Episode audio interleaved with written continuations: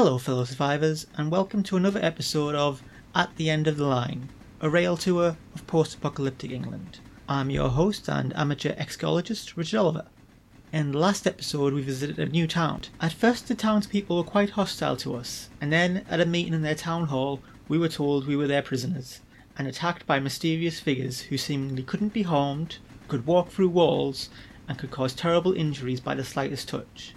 I had left the story with the representatives from the train surrounded by these figures, who were held, temporarily at bay, by the man seemingly in charge of this town, Leyland. So far, the only one of our group to actually be attacked was Sophia, who, when merely tapped by one of these blurry figures, collapsed and within seconds developed terrible lesions. What happened to her? I demanded of Leyland, but he did not seem too concerned and told me it had only been a minor dose of radiation and she would recover in a few hours. Radiation? What radiation? Leyland gestured to the blurry figures surrounding us. My friends here. Well, they were the victim of an unfortunate accident in the bunker, and they are slightly radioactive, amongst other things. I looked at the strange people most of them wore overalls with various badges and insignia. All of the colour seemed to be drained from their images. They had individual features, but they were blurred, so nothing was very clear, and at the edges they became less fixed, as if cells were drifting away from them into space. Leyland slowly made his way towards us, the blurry figures parting for him, and he looked at Sophia. Hopefully, this will be the last time this will be an issue, and we will get along better in the future, he said. It was then that one of our soldiers pointed his gun at Leyland, presumably thinking that while the blurry figures weren't vulnerable, that didn't seem to be the case with him. Leyland stared back at the soldier and simply asked him what he thought would happen if he pulled the trigger. The answer was obvious. We'd all be killed. But the soldier didn't lower his gun until Captain Alou ordered him to. Leyland turned back to the townspeople. None of them had moved, but I could see they looked horrified, and several people were crying quietly. I shall let the others explain the details to you, Leyland said and walked off stage and out the building. As soon as he was out the door, the blurry figures left, each of them heading off in a different direction, walking through walls and vanishing. As soon as we were alone, a few of the townspeople rushed forward, including Jackie, the woman who had originally greeted us with a double barrel shotgun. They pushed their way through the crowd to look at Sophia, and none of us stopped them. They knelt down beside her and looked over her lesions. I think she'll be okay, said Jackie. It's hard to tell, but it doesn't look too severe. How do you know? asked Martina, one of these central government authority officials of us. We've seen a lot of this, said Jackie sadly. We carefully moved Sophia back to the building we had spent the night in and made her as comfortable as possible. The townspeople started to leave when Martina Rossi demanded to be told the story, and Jackie agreed. The army bunker that we had seen on the maps and we had all believed had been abandoned long before the apocalypse had actually been still in use when the apocalypse started. It had been a very secret weapons testing lab, the sort of secret that people got killed over. What exactly had gone on there remains something of a mystery, but from what the townspeople have been able to work out, it was something to do with firing missiles through walls. Not blasting through, having them pass through and leaving the wall intact. If it worked, it would be one hell of a weapon. And it would seem they were, at least in some way, successful. When the apocalypse started, the personnel in the bunker were quite lucky. They were well supplied of everything they could need. They even had a small nuclear reactor to be used in experiments. So, they were optimistic. They were so hopeful and generous of spirit that they recorded the radio transmission that had brought us here, encouraging survivors to come for aid. And people did. The military personnel shared their supplies and energy they had. The newcomers helped build the town. The newcomers, however, weren't allowed in the bunker, and when they understood a little about what had been going on there, they were quite happy about that state of affairs. The magic word, radiation, was good at keeping people at a distance, but it did mean there were always two distinct groups the military personnel in the bunker and the townspeople. Inevitably, there were some disagreements between the two groups, but these were solved without resort to violence. However, the simmering tensions remained. Then there was the accident. None of the townspeople could tell us exactly what had happened, but one morning there was a loud explosion, and then several smaller ones all coming from the bunker. Everyone had rushed out of their homes to see what was going on, but none of them daring to get close to it. There was a frantic discussion about what to do, and when one of them suggested going down into the bunker to see if they could help, no one else agreed. Nevertheless, this one person went in alone. The townspeople anxiously waited to see what would happen, and it didn't take long for someone to point out that, well, maybe they didn't want the people from the inside the bunker getting out and spreading the radiation, or whatever it was. So, reluctantly, they decided to seal the door to the bunker, telling themselves everyone inside was probably already dead. There was only one person from the bunker who had avoided the disaster, someone who happened to be in a relationship with one of the townspeople. That person had argued the hardest about not going to help. That was Jackie. She had been one of the civilian scientists employed by the military, but had started a relationship with one of the townspeople. She knew what the dangers could be and urged immediate action. The loss of the bunker dramatically changed the lives of the townspeople. There was no electricity or supplies of food and medicine, but they managed to survive. Weeks passed and people almost forgot about the bunker and what they'd done. Then the noises started. The faint banging on the door that some people claimed they couldn't hear. And then one morning, they were just there, standing in the middle of the town. They were drained of colour and looked sort of indistinct and blurry, but they were unmistakably the personnel from the bunker. They didn't say anything, they just stood there. They ignored everyone, and when someone tried to shake them, their hands went straight through them. For hours they did nothing, and then as one, they pointed at the bunker door. At first no one did anything, but they stood for 18 hours, pointing, and eventually it became too much. The townspeople opened the door to the bunker, and there was the one person who had gone in to help the military personnel, Timothy Leyland. And he had not looked good. In fact, he had looked close to death. Not knowing what else to do, they cared for Leyland, and he slowly regained strength. In a couple of days, he was able to speak, albeit only a few words at a time. In several weeks, he could walk, and after two months, well, he wasn't like his old healthy self, but he was as healthy as he was going to get. Throughout his convalescence, the strange blurry figures stayed close to Leyland, rotating their careful watch of him, never speaking or interacting with anyone else. Nobody dared to investigate the bunker and see what had happened down there. As Leyland improved and was able to communicate more easily with the townspeople, it quickly became apparent that he was very angry with them. And everyone felt guilty. They had done a bad thing, they knew it. He was right to be angry.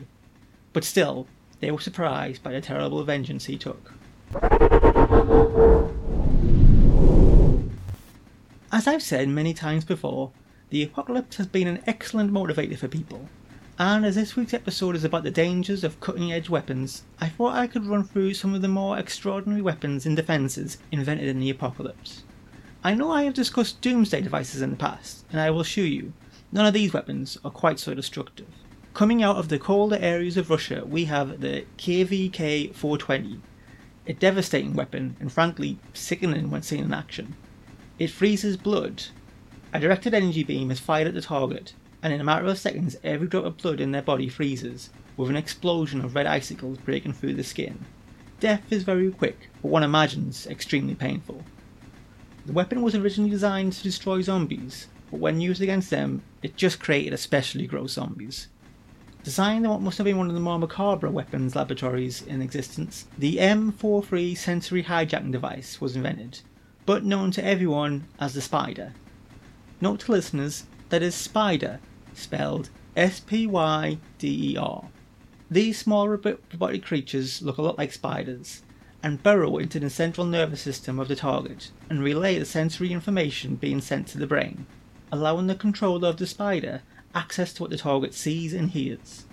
Unfortunately, the spider's usefulness is undercut by the fact that in entering the body and carrying out its functions, it causes terrible agony, alerting the target to the presence of the spider a weapon designed to terrorize your enemy into submission was made in Japan, and this weapon is notoriously unreliable. It was a sophisticated mind hacking device that allowed you to implant crippling phobias into another person's mind. You could make them terrified of anything. But the use of the weapon showed that fear affects everyone differently, and as often as soldiers reduced to quivering wrecks hiding in storage closets, they became trigger happy maniacs shooting anything and everything that cast a shadow. We all know how vaccines work. Well, at least some of us do. A weakened form of a virus is introduced to an organism that gives it a chance to develop the antibodies needed to fight off the virus. When the organism subsequently encounters the virus, the necessary antibodies already exist and the virus easily defeated. The Kincaid weapon was a designer virus that could analyze your immune system and disable specific antibodies. Sometimes the Kincaid weapon was used before a specific attack to weaken enemy soldiers, and sometimes it was used against the general population to cause as much suffering as possible. The Kincaid weapon was devastatingly effective, and while the central government authority has banned its use and claims to have destroyed every last trace of it, some rogue warlords still threaten to use it. The city of Syracuse in New York State was placed under a brutal siege for two years by General Rebecca Maddox, an extremely powerful warlord. The city suffered a great deal and was eventually defeated, but their defense of the city is the stuff of legend. The city's defense was led by the polymath philosopher Arthur Chase, who, despite having no military experience, constantly outwitted Maddox. Chase came up with numerous weapons and defenses, such as an electromagnetic catalyst that caused gunpowder to explode, landmines that could chase people, and terrifyingly elaborate wolf holes. Chase also devised completely unique tactics which bamboozled and terrified the attackers, who became so scared of Chase and his outside of the box tactics that when part of the city walls collapsed, they assumed it was a trap and did nothing. Chase's most impressive weapon, and one that no one else has been able to replicate, was the Velocity Trap. This was an energy shield that slowed items that were fired at it from one direction, but sped up those fired at it from the other direction. What this meant in practice was that bullets fired at the city were slowed down so much so they simply dropped out of the air, while a defender could throw a rock at the shield and have it hurl- hurtling at hundreds of miles an hour at an attacker.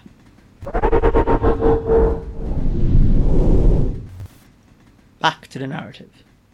The now recovered Leyland had asked to address the whole town, and they agreed, and his furious speech about betrayal was not exactly a shock. Few people had noticed the blurry figures that slowly surrounded the townspeople, and when Leyland had announced a sacrifice, people were more bemused than anything else. Some even laughed. Then Leyland had demonstrated his power. He pointed to one outspoken critic, and a blurry figure moved towards the man, simply walking through chairs as if they weren't there. The critic had risen from his chair, shaken by the impossibility of what he was seeing, and backed away. The blurry figure reached him and swung its arm out, passing through the chest of the man. The effect was immediate. He collapsed to his knees, racked by coughs which grew continually worse until they suddenly stopped. The man was dead. Leyland rattled off a list of demands, which amounted to essentially him being placed in charge of the town. But even worse was the sacrifice he demanded.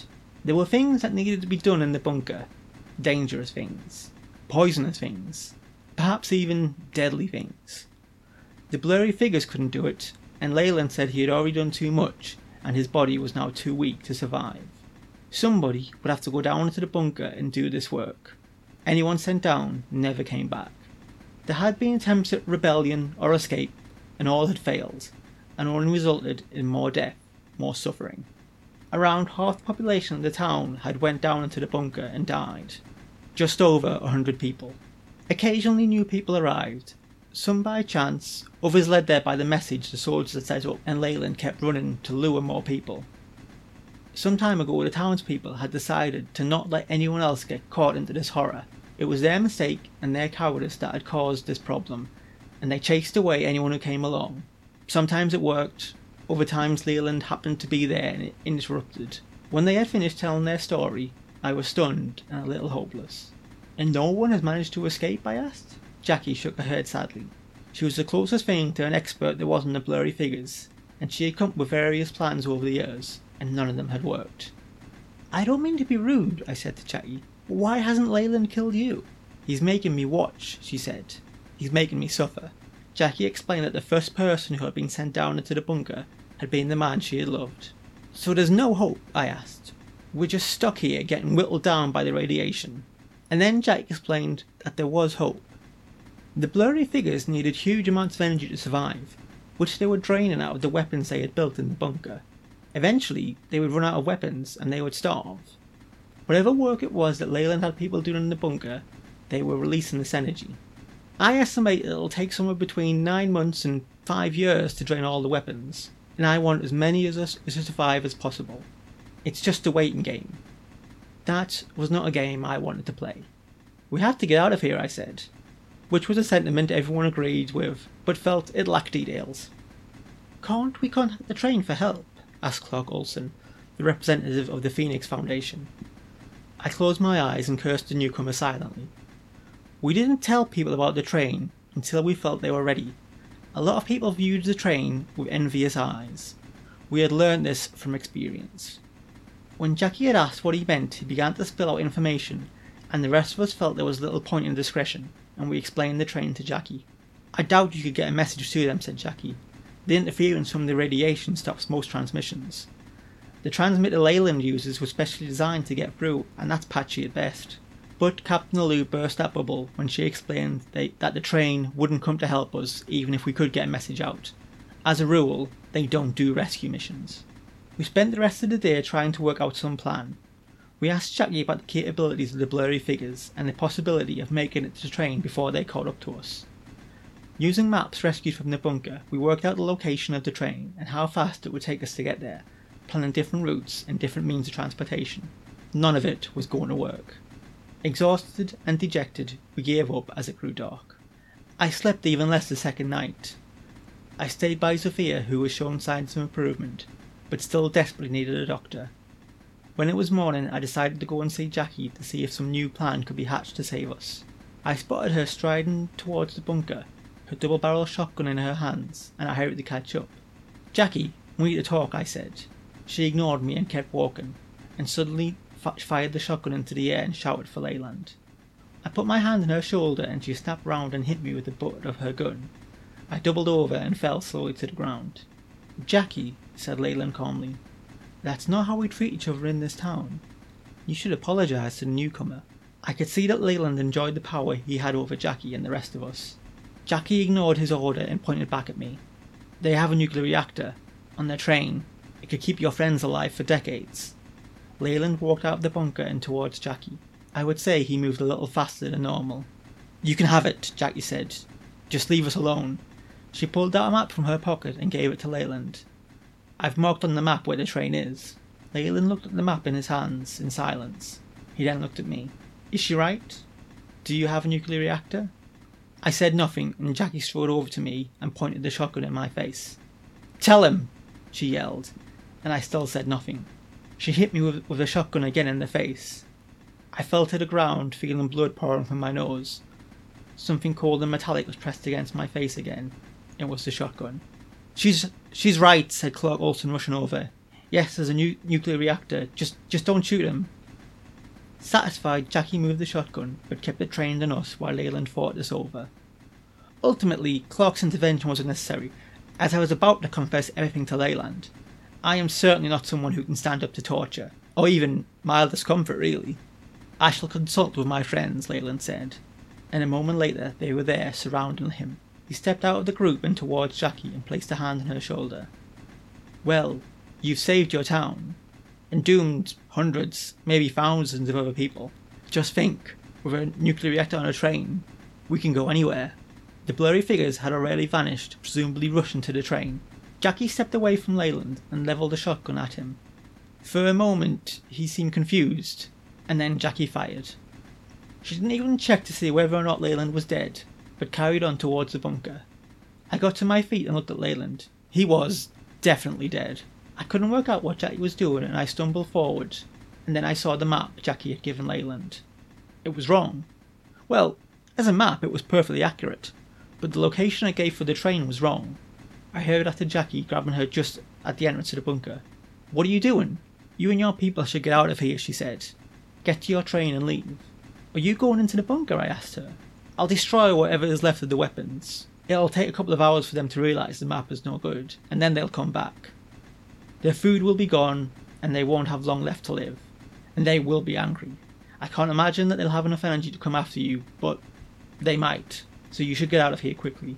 I looked through the entrance to the bunker to the stairs leading down and the nightmarish radiation to be found there. Jackie wasn't going to come back. What about your people? I asked. They'll scatter, by tomorrow it'll all be over and they can come back. If they want to. Jackie looked down into the bunker. Listen, I don't have time to talk. If they get back before I'm done, things will get really bad. She put her shotgun on the ground and took a deep breath and rushed into the bunker. I felt jittery just underneath the bunker. The thought of invisible radiation poisoning my body was too much to take. I hurried back to my group, telling them we had to leave immediately. Now, fellow survivors, this episode's installment of the popular segment Who's on Board. I was recently made aware of the so called Curse of the Interview, in which fans of the show have put about a theory that taking part in Who's on Board leads to terrible tragedy. Of the previous interviewees, 11 have died, 6 more have suffered terrible, if not fatal, accidents, 1 more has been possessed by a parasitic monster, and another has been trapped in an ever repeating 5 minute loop of time. While I cannot deny these figures, I think this is an example of confusing correlation and causation. Anyway, today I'm interviewing Johanna von Strade, who is our official cartographer. Good morning, Johanna. Good morning, Richard. Thank you for making the time to talk to us. Well, you're welcome. I know you have a very busy schedule. Yes, lots of work. Very busy. Now, some of our old listeners will remember the days before the apocalypse and the maps we had then, and not just maps satellite photographs, street view computer applications, sonic graphs, and more. Yes, we were rather spoiled back then. Very accurate, though very precise. And the maps you have been making while you've been on board, are you saying they're not as accurate? God, no. But they're accurate enough, surely, to be useful. Hmm.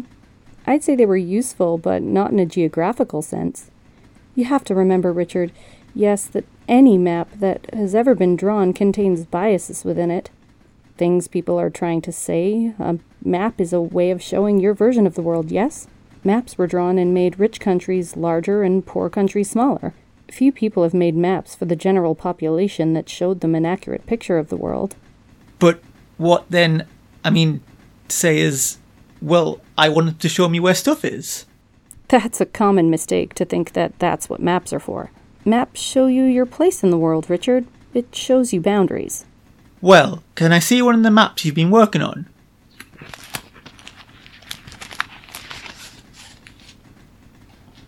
Right, I mean, first impressions. There's not much detail, is there? It's very vague. And I would have thought the fact that the geography of Europe has changed so much would be very interesting for you. A new challenge. Have you seen the old maps? The really old ones? I think so, yes. And you saw the dragons, yes, and sea monsters? Yes. Well, they put those there to scare people. They were on the edges of maps. Those maps didn't tell you how to get somewhere, they told you that it was dangerous out there. And that's what your maps do? Yes, they encourage people not to travel. Can I address the listeners directly? Okay. Please don't travel. If you're safe where you are, don't leave. And if you're not safe, well, travel, but a map will only take you to other unsafe places. I am stunned to hear that coming from you, of all people.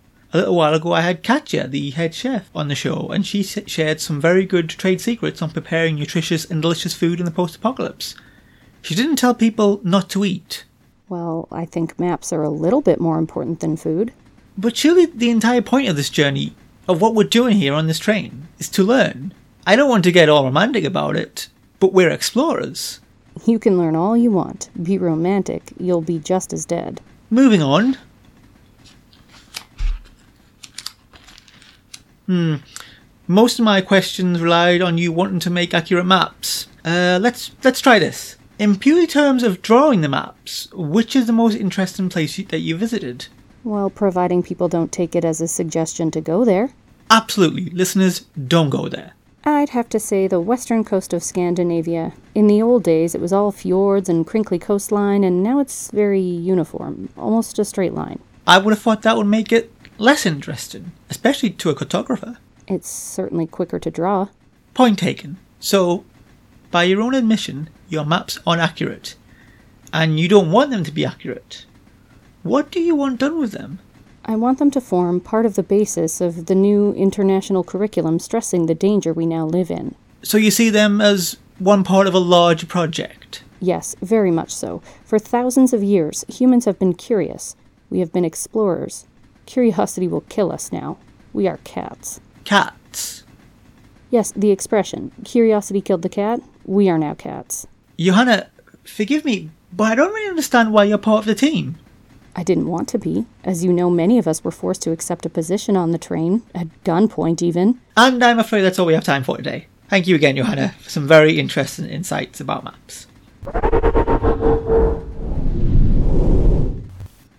It was slow going, and not just because of me this time. We'd rigged a sort of hammock to transport Sophia, who, while getting better all the time, was still far too weak to walk. Every couple of minutes, I couldn't help but look behind us to check if the blurry figures were chasing us. Captain Alou unhelpfully pointed out that we would probably only know they were there when it was too late. And she was right. There was a shocked cry of alarm, and then one of the soldiers collapsed. Everyone spun round and looked at the fallen person only to see he was already dead, his skin covered in the lesions that afflicted Sophia. Standing over the body was one of the blurry figures, with more slowly coming into view. Their condition seemed to have deteriorated even further, and all identifying features were gone, remaining little more than fuzzy shapes. I could only assume they were running out of energy. There had been a brief discussion about what should be done if the figures caught up to us, and the best plan anyone could come up with was to split up and run away in as many di- different directions as possible.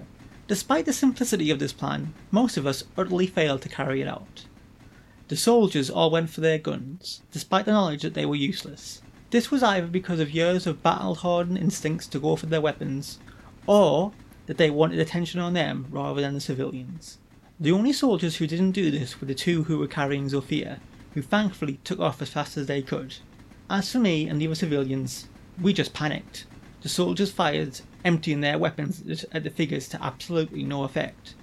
It is a scary thing to see literally thousands of bullets do zero damage to an attacker. Captain Alou shouted orders as the figures closed in, their hands reaching out for the soldiers. The figures simply pressed forward, walking through them, and the soldiers dropped dead as they did.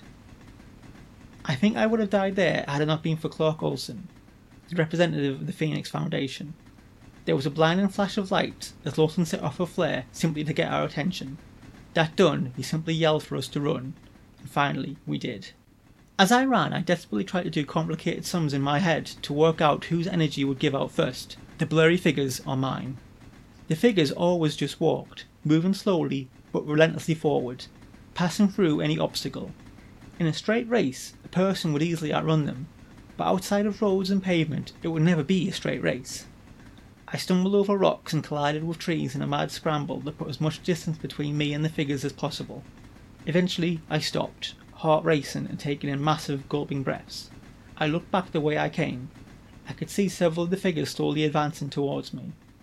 For a moment, the nightmare further exercise outweighed the fear of death, but it passed, and I went back to running. I burst into a clearing and was overjoyed to see the train. I staggered forward and collapsed against it. I turned round to see the blurry figures, the nearest one only a few feet away, and it reached out a hand. I could feel an odd sensation of heat and pressure against my skin but then it stopped and turned away from me, looking towards the front of the train. Suddenly, it had no interest in me and started moving towards the reactor, followed by the few remaining blurry figures. I breathed a sigh of relief and watched the figures go. They were barely visible anymore, hazy outlines that seemed to be moving even slower than normal. One of the figures stopped. Its image flared brightly for a second, and then it was gone. Within seconds, two more flared brightly, disappeared. The last one had made it to reactor and put its hand through the side of the train, and then flared brightly and was gone. I shakily climbed onto the train, trying to find out who had survived. Over the next few hours, around half of the civilians made it back, and a handful of the soldiers. Captain Alou was lost to us, presumed dead. The soldiers who had been carrying Sophia had made it back with her. She was recovering in the medical bay, Concerned about my own exposure to whatever radiation came from the blurry figures, the doctors checked me over. The worst I had was something akin to sunburn. I'll leave it there for this episode, with me nursing only the most superficial of wounds instead of facing a short and brutally cruel life ended by extreme radiation poisoning. At the End of the Line was written, performed, and produced by Richard Oliver. Victoria Dubendorf is our audio engineer who works on making everything sound better. Find Victoria on Twitter at Tyrannotori. Our theme music is by Chip Michael. Find more of his music at soundcloud.com forward slash Chip Michael. Chip is also part of the Tales of Stage and Savant podcast, which I highly recommend.